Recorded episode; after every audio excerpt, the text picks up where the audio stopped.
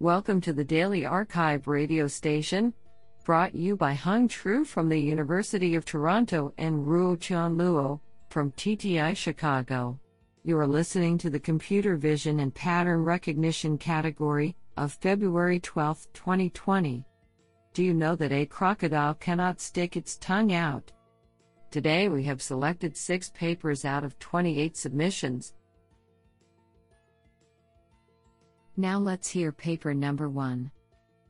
This paper was selected because it is authored by Ming Li, University Professor, University of Waterloo. Paper title Diversity Achieving Slow Drop Block Network for Person Re-Identification. Authored by Xiaofu Wu, Ben Xie, Shiliang Zhao, Suofei Zhang, Yang Xiao, and Ming Li. Paper Abstract A big challenge of person re-identification, re-ID, using a multi-branch network architecture is to learn diverse features from the ID labeled dataset. The two-branch batch drop block, BDB, network was recently proposed for achieving diversity between the global branch and the feature dropping branch. In this paper, we propose to move the dropping operation from the intermediate feature layer towards the input, image dropping. Since it may drop a large portion of input images, this makes the training hard to converge. Hence, we propose a novel double batch split co-training approach for remedying this problem.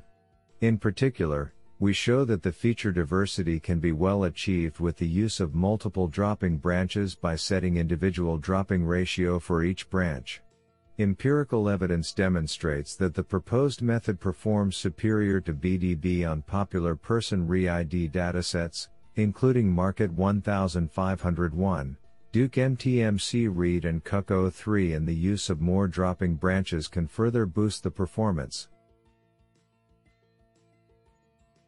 Honestly, I love every papers because they were written by humans. Now let's hear paper number 2. This paper was selected because it is authored by Marc Pollefeys, Director of Science, Microsoft HoloLens, Professor of Computer Science, ETH Zurich, and Andreas Geiger, Professor of Computer Science, University of Tübingen and MPI is. Paper title Self-supervised linear motion deblurring.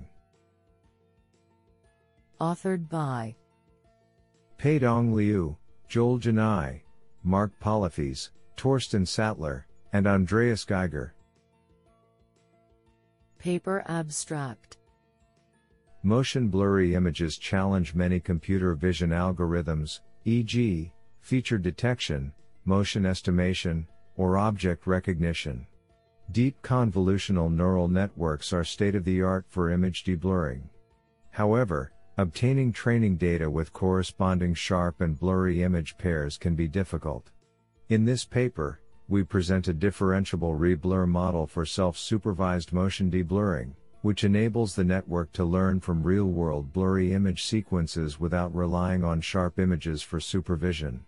Our key insight is that motion cues obtained from consecutive images yield sufficient information to inform the deblurring task. We therefore formulate deblurring as an inverse rendering problem, taking into account the physical image formation process. We first predict two deblurred images from which we estimate the corresponding optical flow. Using these predictions, we re-render the blurred images and minimize the difference with respect to the original blurry inputs. We use both synthetic and real dataset for experimental evaluations. Our experiments demonstrate that self-supervised single-image deblurring is really feasible and leads to visually compelling results. I think this is a cool paper. What do you think? Now let's hear paper number 3.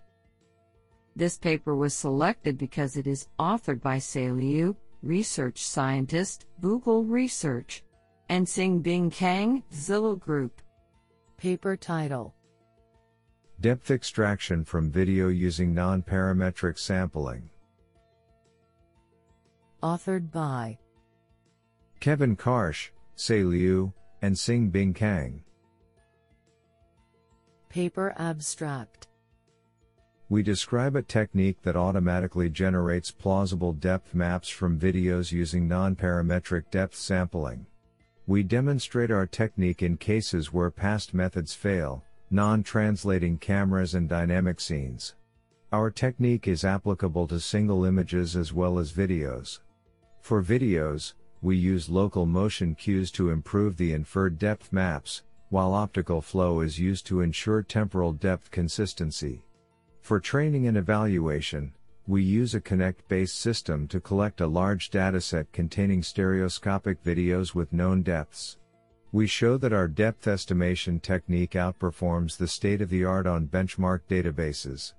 Our technique can be used to automatically convert a monoscopic video into stereo for 3D visualization, and we demonstrate this through a variety of visually pleasing results for indoor and outdoor scenes, including results from the feature film Charade. I think this is a cool paper. What do you think? Now let's hear paper number 4.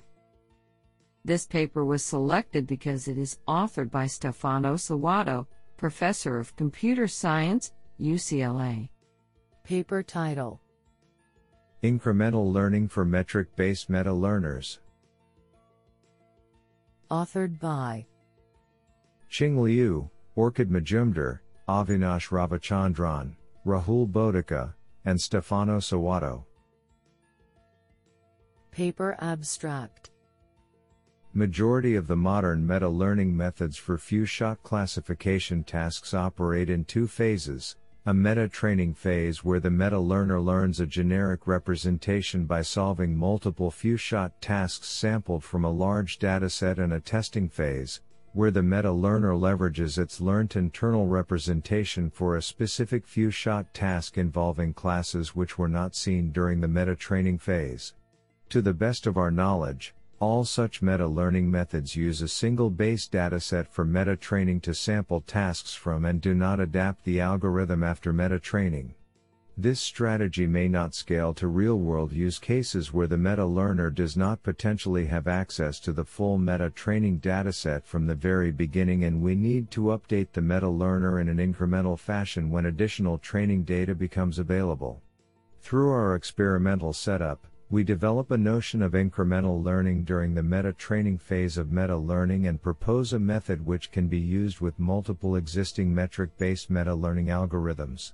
Experimental results on benchmark datasets show that our approach performs favorably at test time as compared to training a model with a full meta training set and incurs negligible amount of catastrophic forgetting. Honestly, I love every papers because they were written by humans. Now let's hear paper number 5.